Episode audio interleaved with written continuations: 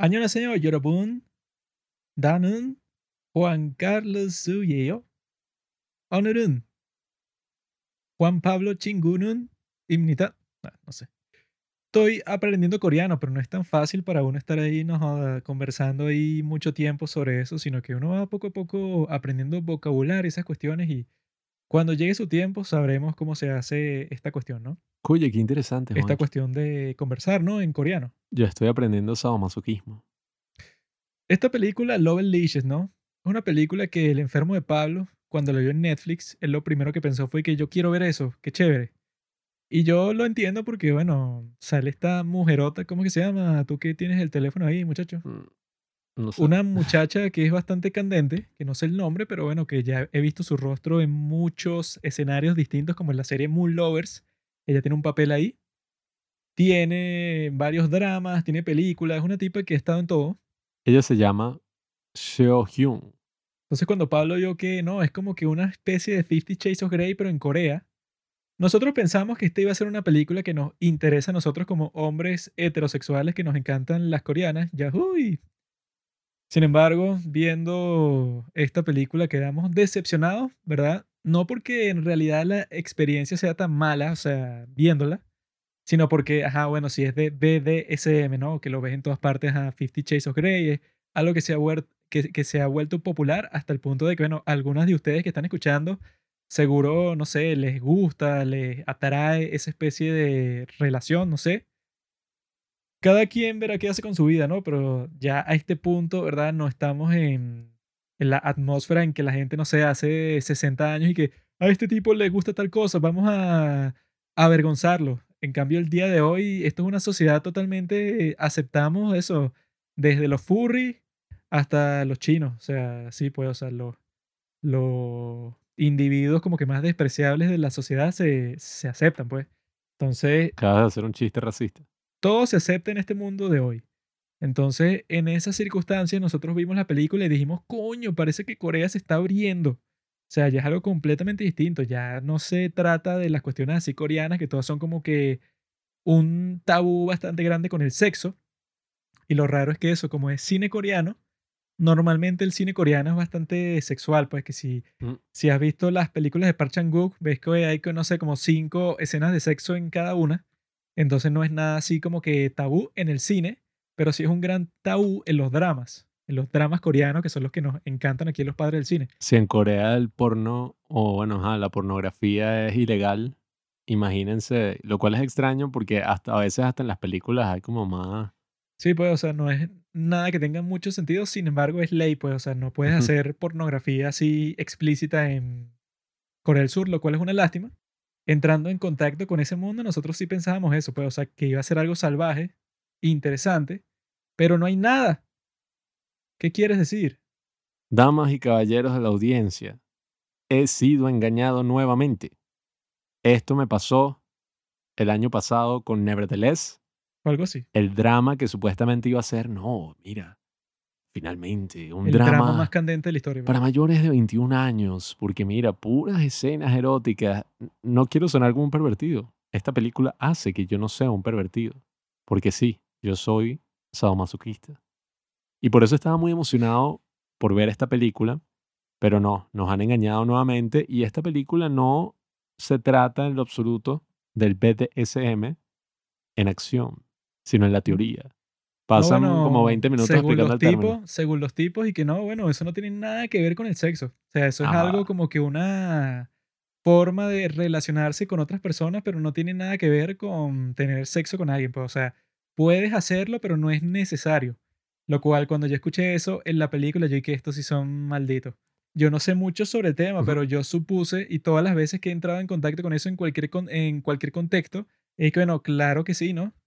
Bueno, señores, yo en verdad no soy sadomasoquista, pero gracias a esta película investigué lo que significa el BDSM. Eh, la B es bondage y disciplina. Bondage creo que no tiene traducción en español. De bolas que tiene, pero no sé cuál es. Continúa. Bueno, la D y la S es dominante y sumiso. Y la M es sadismo y masoquismo. Muy interesante, muy interesante. Lo que aprendí también fue que los desgraciados coreanos te venden la película así como que no, sí, esto es una cosa súper picante. Y ajá, tampoco es que yo quería ver una película pornográfica, pero ajá, la Hay película... películas de Gaspar Noé, pues, o sea, que son así. Mm, Que son y que, bueno, esta película, lo central es el sexo y te lo venden así desde el principio. Tampoco O es que yo sea, esperaba una película no así, es pero como ajá. que algo que no se ha hecho antes. Pues la cuestión es que, bueno, les voy a dar una pequeña sinopsis para que sepan qué es lo que pasa ahí. Bueno, si ya la vieron o si no la vieron, solo que sea un recordatorio, pero lo que pasa es que está este tipo que es el nuevo en el trabajo, ¿no? En la oficina. Y que desde el principio en la película te lo muestran como si fuera un drama coreano, porque todo es como que súper televisivo, pues, o sea, no hay nada muy cinematográfico, pues no hay como que una toma muy artística de todo lo que, lo que te están mostrando, sino lo que te muestran es así súper convencional, súper normal, que bueno, o sea, te está diciendo como que cuál va a ser el tono de la película, va a ser de comedia, va a ser normal, va a ser bastante tradicional, pues. Entonces, este tipo llega nuevo a la oficina y parece que es un tipo bastante popular.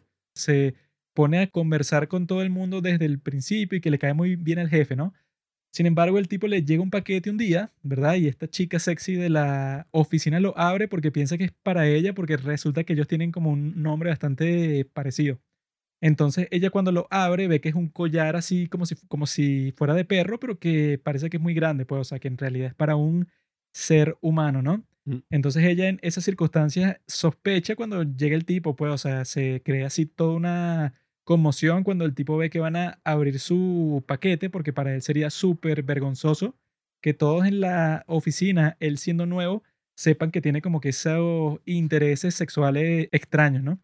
Entonces, en esa circunstancia, ellos dos eh, desarrollan como que una relación un poco extraña en donde ella no tiene como que mucho interés por eso, sino que él simplemente le parece atractivo, ¿no? Entonces, para seguirle el juego a él, que si le gusta toda esa cuestión del BDSM, entonces ella dice que va a ser la dominante porque el tipo quiere tener una ama, o sea, ser el perro de alguien, seguir todas sus órdenes, tener como que un juego bastante extraño psicológico, sexual ahí, en donde ella como que le hace daño o le da órdenes.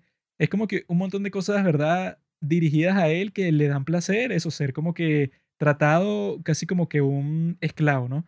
Entonces poco a poco se va desarrollando eso hasta el punto que lo tratan de expresar así como si fuera un drama tradicional, pues como que a través de esa relación extraña que tienen, se va a formar así como que algo romántico y te lo está mostrando como si va a pasar, pues como si ella va a quedar totalmente enamorada de él al final de toda la historia, por eso, pues por todo el tiempo que han pasado juntos.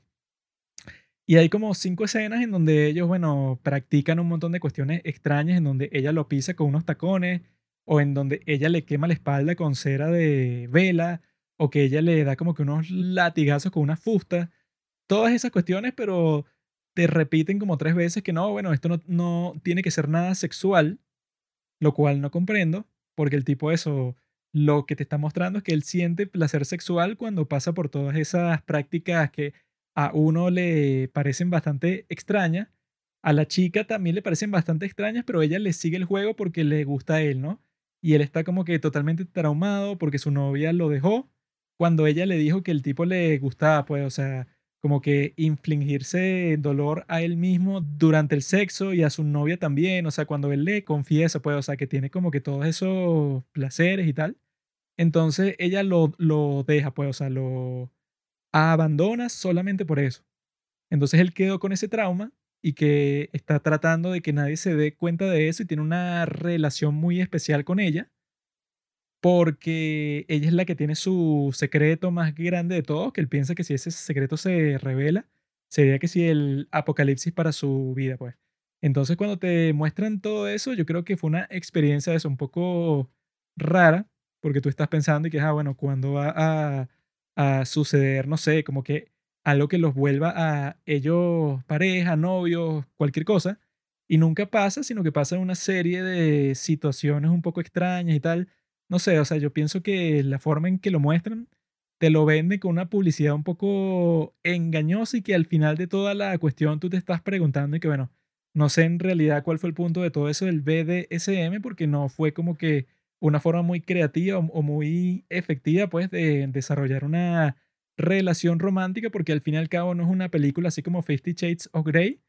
Yo nunca he visto Fifty Shades of Grey, pero nunca llegan así como que a un punto de que eso, pues, o sea, que es una perversión ya completa, pues, o sea, que los tipos ya su relación es como que 100% sexual, sino que en el caso de ellos son como que amigos que tienen una serie de interacciones un poco extrañas, o sea, eh, no sé, o sea, nunca lograron tener un concepto muy claro. Ay, Juanqui, ¿cuándo entenderás que todo es sobre el sexo, menos el sexo? El sexo es sobre poder. Y aquí claramente las dinámicas de poder no me importa. Yo lo que quería ver era, bueno, si no una cuestión sexual, al menos una buena historia de amor o una historia entretenida sobre, no sé, cómo lidian con el BDSM en la sociedad coreana. No obtuve absolutamente nada de nada, sino obtuve eso, pues como una película un poco incómoda, diría yo, porque sí, explora todo esto del BDSM, el sadomasoquismo y todo este tipo de, no sé, ¿cómo se dice? Kinks. Como... Perversión, perversión. No, no es una perversión. ¿No Así viste es, la película? así es como lo ponen los subtítulos, genio. Que bueno, esta es mi perversión, esto es lo que me gusta y me Bueno, avergüenzan por eso. como que todo ese tipo de preferencias así, ajá, no sé, eh, sexosas, pero el tema es ese, pues la película en sí es como demasiado larga para lo que está contando, dura dos horas y yo no tengo problema, puedes ver una historia de dos horas sobre estas dos personas súper atractivas experimentando, pero oye, ya llega un punto que no me importaba mucho las otras tramas ahí, que no, que la amiga también es masoquista, pero entonces un tipo y es como súper extraño la forma en que el coprotagonista lidia con su preferencia, porque es como que, no, yo tuve esta mala experiencia con mi novia anterior, por lo tanto, ni siquiera voy a considerar eh, que te enamores de mí o que quieras salir conmigo o nada de eso cuando el tipo estaba súper enamorado. Y la forma en que resuelven ese conflicto y que, no, de repente como que todo se filtró a la oficina y todos en la oficina le están haciendo bullying casi que hasta el punto de acoso a esta tipa, que los tipos y que no, vamos a tener una reunión ahí disciplinaria y los tipos están casi que acosando eh, sexualmente a la tipa. Y el tipo y como que se para y confiesa su amor por ella y listo, todo está bien. O sea, se resolvió todo. Habían unas grabaciones, no sé ni siquiera por qué. Sí, que eso nunca lo explican, sino que es y que no, un pasante, o sea, que llegó nuevo, él y que no, bueno, tenía una especie de bolígrafo que él dejaba en, en cualquier parte y eso grababa todo lo que estaba pasando. Un bolígrafo zanahoria. Y entonces el tipo grabó, no sé, uno de los encuentros sexuales de ellos y al mismo tiempo grabó todas las perversiones que han dicho que si todos los jefes, entonces eso es como que el momento en donde quedan en evidencia no solo ellos, sino los jefes también. Y entonces es como si fuera la justicia ahí, pero bueno, como sale tan de la nada, parece que los tipos fue que, ok, no sé cómo resolver esta historia y se me ocurrió algo loquísimo que no sale en ninguna parte en toda la película y yo nunca lo fundamento, sino que lo pongo y ya pues. Sí, a la larga nunca se llegó a esa parte romántica de la película, sino era como que, bueno, ella lo ve como alguien súper atractivo su vida en general es aburrida y quiere agregarle algo de picante a su vida, no sé, amorosa. Pero eso, no sé, al final fue un poco más confuso todo el tema porque estaban como haciendo una especie de apología al BDSM, eh, de lo cual, bueno, no estoy en contra. No es que tenga una opinión muy fuerte sobre el tema porque soy un poco ignorante al respecto. Pero sí, yo creo que no terminó de entretenerme como yo quería. No es que yo en verdad estaba esperando y que sí, eso, una vaina súper sexual, toda la película. Wow, pero oye, sí esperaba que al menos jugaran un poco con esos límites así. Bueno, es que yo lo que Si eran cosas pensé que creativas. como es una película coreana, yo lo que pensé es que, bueno, entonces tendrán como que unos límites mucho más grandes porque en el cine coreano supuestamente no hay como que mucha censura, o sea, no es como que en los dramas que sí tienen como que la comisión de censura que trata de que todo sea family friendly de principio a fin. Claro, pero lo pasa en la televisión, ¿no? Entonces yo pensé que aquí, bueno, los tipos quizá, no sé, sería como que un ejemplo más así que, no, Corea se está abriendo al mundo, o sea, ya no es como que una sociedad súper cerrada, súper conservadora, sino que se está mostrando a todas las posibilidades que pueden pasar. O sea, yo pensé que sería posible algo así, pero cuando la vi eso, pues, o sea, yo pensé que era una versión muy floja de, de toda esa cuestión, pues de todo el fenómeno de Fifty Shades of Grey, que fue como que súper popular y se convirtió que sí, uno de los libros más vendidos de todo el mundo y después vinieron las películas y tal. Entonces ahí lo que te muestra que, bueno, puede existir un montón de gente que disfruta todas esas prácticas, pero que no está, eh, o sea, como que no está presente como que la perspectiva de todo porque es algo que tú prefieres mantener en secreto porque tiene un estigma, pues, o sea, tú, tú no quieres que la gente sepa que a ti te gusta eso como pasa en la película que cuando se dan cuenta de que estos tipos, bueno, no solo tuvieron sexo en la oficina, pues eso fue lo que la gente pensó porque no fue un video lo que vieron, sino solo un audio. Entonces ellos pensaron a través del audio que los tipos no solo tuvieron sexo dentro de la oficina, que eso ya en cualquier parte es un crimen, sino que los tipos, bueno, eso pues, tuvieron una versión sexual así violenta, que la tipa le daba latigazos, que en realidad nosotros que lo vimos, nosotros, eso pues, la, los espectadores, vimos que ella en realidad no le pegó con el látigo en esa actividad, pero eso como solo tienen el audio, entonces todo lo que lo escucharon fue que, bueno, estos tipos son un par de locos, enfermos, pervertidos y los tratan así, pues tienen esa audiencia y que disciplinar y tal, y lo que le dicen y que, no, bueno, tú eres un súper enfermo, ella también es una loca sexual y bueno, explíquenos, no sé, que si cuál es la razón por la, por la que te gusta todo eso. Y entonces, bueno, sí, o sea, sí es como que una situación bastante rara, porque es que, bueno, en cualquier contexto, bueno, que te va a estar explicando ella sus preferencias sexuales mm. en una audiencia toda formal ahí. Entonces sí te muestran cuál puede ser la razón por la cual todo eso se tiene que mantener en secreto porque hay un montón de gente que se va a burlar de ti y que va a pensar que tú eres un freak, pues, o sea, tú eres un tipo todo raro porque tú eso, pues, o sea, disfrutas todo ese tipo de actividades sexuales que no son muy normales, pues no son muy populares. Entonces te está mostrando eso, todo ese mundo, pero de la manera más superficial posible porque yo creo que fue una decisión un poco rara que la forma en que tú aprendes de todo eso es como la tipa, ¿verdad? La que se interesa por este hombre, como ella googlea todos esos conceptos. Porque eso, pues ella lo está investigando porque no sabe, ¿no? Pero yo creo que con la, con la práctica y con el otro tipo de eso, pues, o sea, que ya tiene experiencia y que ya él mismo ha confesado un montón de veces que le encanta, pues, ese, ese tipo de dinámica sea, yo creo que mostrártelo así de que la tipa está buscando en Google o buscando un montón de videos de YouTube y tal, te dejas más como que confundido, pues, o sea, porque yo al final no comprendí mucho de que, ah, no, bueno, que sí, que existe como que la relación en, donde una persona le gusta ser sumisa, otra le gusta ser dominante y como que infligirle dolor a la otra persona por tal cosa, pero no te dejan en realidad ningún entendimiento de nada, pues, o sea, tú en realidad no comprendes no tienes ni una razón, no sé, psicológica, ni como que alguien que te explique, bueno, ¿por qué a ti particularmente te parece eso tan atractivo o placentero y tal? O sea, yo creo que el tipo nos podía hablar más sobre eso porque el tipo lleva en ese mundo un montón de tiempo, pero en el caso de ella, pues, o sea, que lo está buscando por primera vez en toda su vida, uno se queda más confundido porque te están explicando un montón de conceptos distintos al mismo tiempo, pues, y que no, que si eres sumiso, entonces te gusta eso. Si eres dominante, te gusta esta otra cosa. Pero es como que, bueno, uno se queda como que no comprendió muy bien cómo funciona, porque todo es demasiado limitado y nunca progresa más allá de eso, pues, o sea, de que ellos tienen como que ciertos encuentros ciertas veces, pero no progresa, que era lo que yo pensé que iba a pasar, en que los tipos, bueno, ya son novios y que ya los dos como que practican eso todo el tiempo, sino que ya es y que, bueno, ellos al final son novios, pero que en realidad no sabe si eso puede, o sea, si se gustan de verdad, o sea, se sigue manteniendo como que la incertidumbre cuando el punto era que tú al final, eso no sé, tuvieras como que una comprensión más amplia para que en dado caso como que no discrimines a las personas que les gusta eso, pues.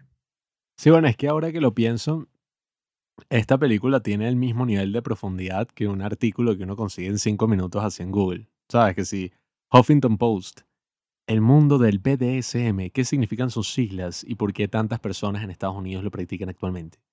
Se sintió más o menos como un artículo así, pero en película. Em, no muy entretenido, no muy informativo, pero bueno, es lo que es, amigos. eh, no esperen como que este gran drama psicosexual, como en el caso de The Handmaiden, una película coreana, que creo que he recomendado demasiado aquí en el podcast, pero es que es muy buena, vale la pena. Habla de temas sexuales oscuros de una forma muy profunda e interesante. Y es lo que digo, a mí esta película personalmente no me entretuvo. Quizás haya gente que como que sí les gusta más el jueguito. Eh, a quien no le gustaría ser pisado por Seo Hyun, que se llama la actriz. Eh, creo que a todos, pero ese no es el punto, pues creo que la película ni siquiera es que estableció un buen romance ni nada.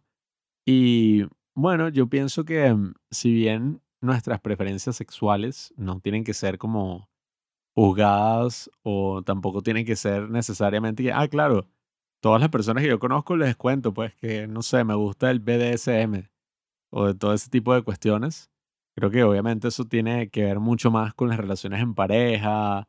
Por eso es que el final de esta película es como un poco desagradable, eso de toda la oficina discutiendo ese tema, porque es como que, ajá, sabes, yo creo que hasta en la misma, mm, no sé si es que así es en la sociedad coreana, pero si yo estuviera en un trabajo y eso como que se devela, dudo mucho que de, frente me vayan a decir así, ¿sabes? Más allá del chisme, dudo que de frente y que mira, ¿cuáles son tus preferencias sexuales? Porque tenemos que saber si en verdad ustedes estaban practicando sadomasoquismo o si es que era una relación o si, no sé. Eso es fue un poco que yo absurdo. creo que lo que pasaría en la vida real es que los dos están despedidos y ya, no porque sea BDSM ni nada, eso es un crimen, eso que tener sexo que, o sea, es un crimen en cuanto a que te despiden, pues, o sea, que tú no, en cualquier trabajo es que si todo un show que, que, bueno, no sé, este tipo, mira, tuvo una relación en el trabajo con esta persona y eso puede, no sé, Depende de cuál sea tu posición.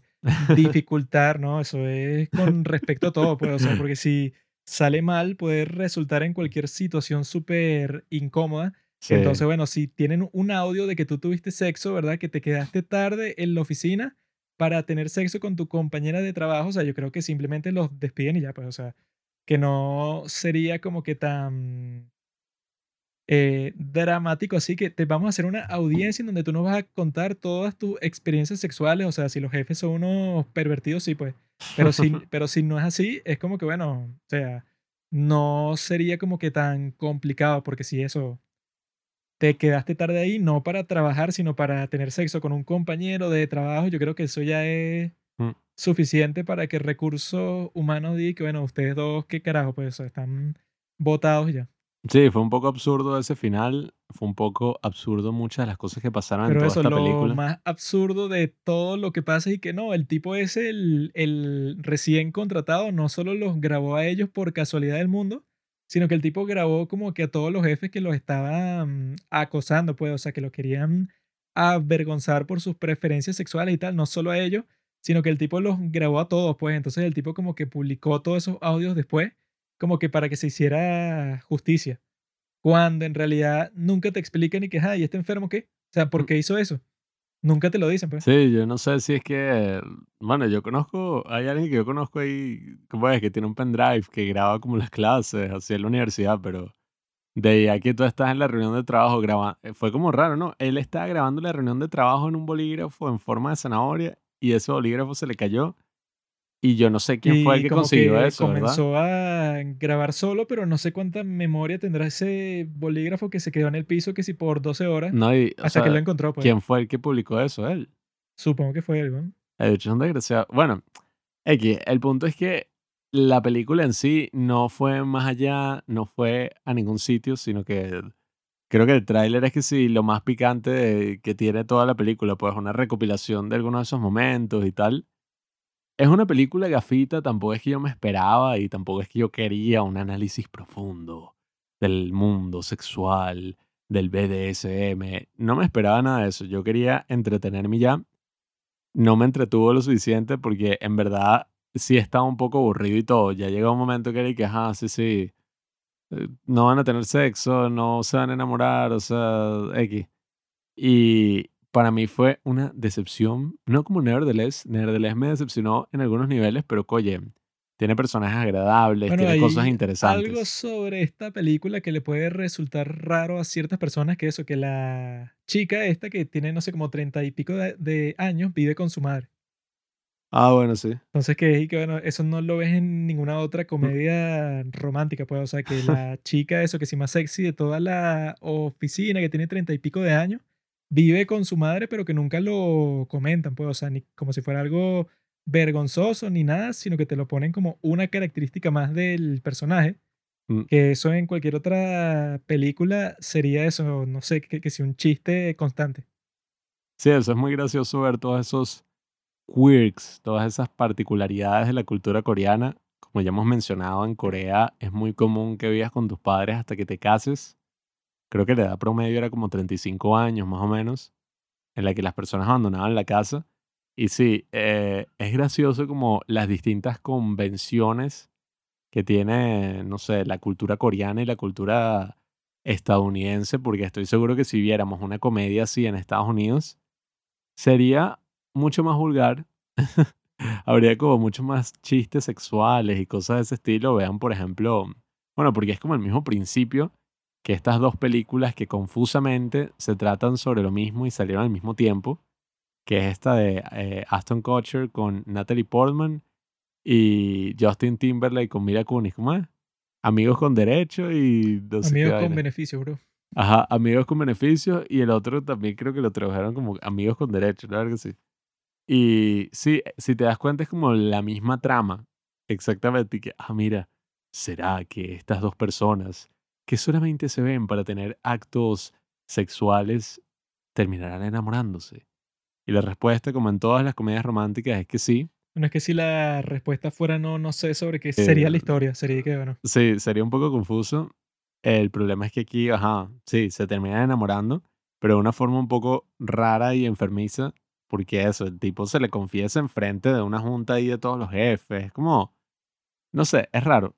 Es raro al final, como que sí tienen una relación, pero el actor este, quiero verlo en otras actuaciones que hará en el futuro, porque voy a estar siempre teniendo en mente esas escenas súper ridículas del tipo y que, sí, y soy un perro y que, porque uf, quisieras verlo. porque sería súper gracioso. Ese tipo ya quedó rayado, o sea, no por el hecho de que eso, pues, o sea, que practica Mm, BDSM con esta mujer, sino porque el tipo eso hace como un montón de mm, expresiones en esas escenas, como que lo está disfrutando muchísimo, el tipo actuando como un perro y mm. ladrando. Debe ser lo mejor ver una serie donde este tipo es, no sé, una serie así, My Mister. Este tipo Que sea un es tipo súper serio. serio y de repente, bueno, tú te recuerdas que era lo que él hacía, que bueno, que se ponía a ladrar en una habitación de hotel con esta tipa que lo pisaba a la espalda y el tipo, bueno, ponía unas expresiones como si fuera el mejor momento de toda su vida. Y que bueno, este tipo, este actor, no sé si sería famoso antes de esto, pero el tipo quedará para el fin de los tiempos, así como el, el raro del BDSM. Sí, bueno, este creo que es miembro del grupo. Ajá, aquí lo tengo, ¿eh? Tengo toda mi información. Miembro del grupo UKIS y miembro del grupo Proyecto 1B. Pues no lo conoce nadie. Y ha actuado. Ah, mira, actuó en DP. Mm, no sé en qué. No lo recuerdo en DP, pero. Bueno, nada, el punto es que este tipo hizo el ridículo y es muy gracioso imaginarse a este tipo después actuando así, una broma toda seria y tal. Cuando hizo esa escena del tipo denigrándose, actuando como perro. X, yo en verdad no juzgo la película por eso, ni juzgo al BDSM, sino lo que juzgo es eso. Oye, es un poco aburrida, no tiene como esa dinámica interesante, así como que, wow, pero ¿será que en verdad la puede amar? ¿O es algo nada más sexual? O no sé, ay, ¿qué pasará? No, es como, como digo, es como una broma así superficial, no logra emocionarme lo suficiente para que, bueno, hay películas así que son malas, que están en Netflix y que son comedias románticas, pero que uno la puede volver a ver relajado. ¿Te acuerdas de esa que vimos hace un tiempo que era de Brasil? Love.com. Y sí, es como medio mala, pero al mismo tiempo, oye, no es tan mala que es buena, sino que es medio malonga y a uno le gusta eso en estas películas. Pues uno no está esperando un drama todo show. Es mala, es mala, no la vean. Y si ya la vieron, bueno, mala suerte. Porque eso, pues, o sea, te promete algo y al final no te lo da. Como hizo mi madre. Cuando nací, me dijo que iba a ser feliz y soy miserable. Creí que iba a decir, como dijo mi ex esposa, cuando, no sé. Pero bueno, amigos, ya saben. si tienen el tiempo o si la vieron y no sé, se preguntaban como que qué impresiones podríamos tener sobre esto, bueno, nuestras impresiones sería que es mejor no recomendársela a alguien. No sé si hay una película que trate mejor el tema del BDSM, pero esta no es la película para eso, Mm. sino que es como que, bueno, intentaron hacer una cosa toda rara ahí y no les funcionó mucho y bueno, ya saben, si saben sobre el BDSM o algo así, explíquenos cómo es la cuestión porque, Claro, mándenos un DM a los padres del cine en Instagram para que, ajá. porque no aprendí nada. Gracias por escuchar Los Padres del Cine. Síguenos en Instagram para enterarte de los nuevos capítulos que iremos publicando. Si nos escuchas por Spotify o por Apple Podcast y piensas que este podcast vale 5 estrellas, califícanos. Si no, mejor escríbelo en tu diario.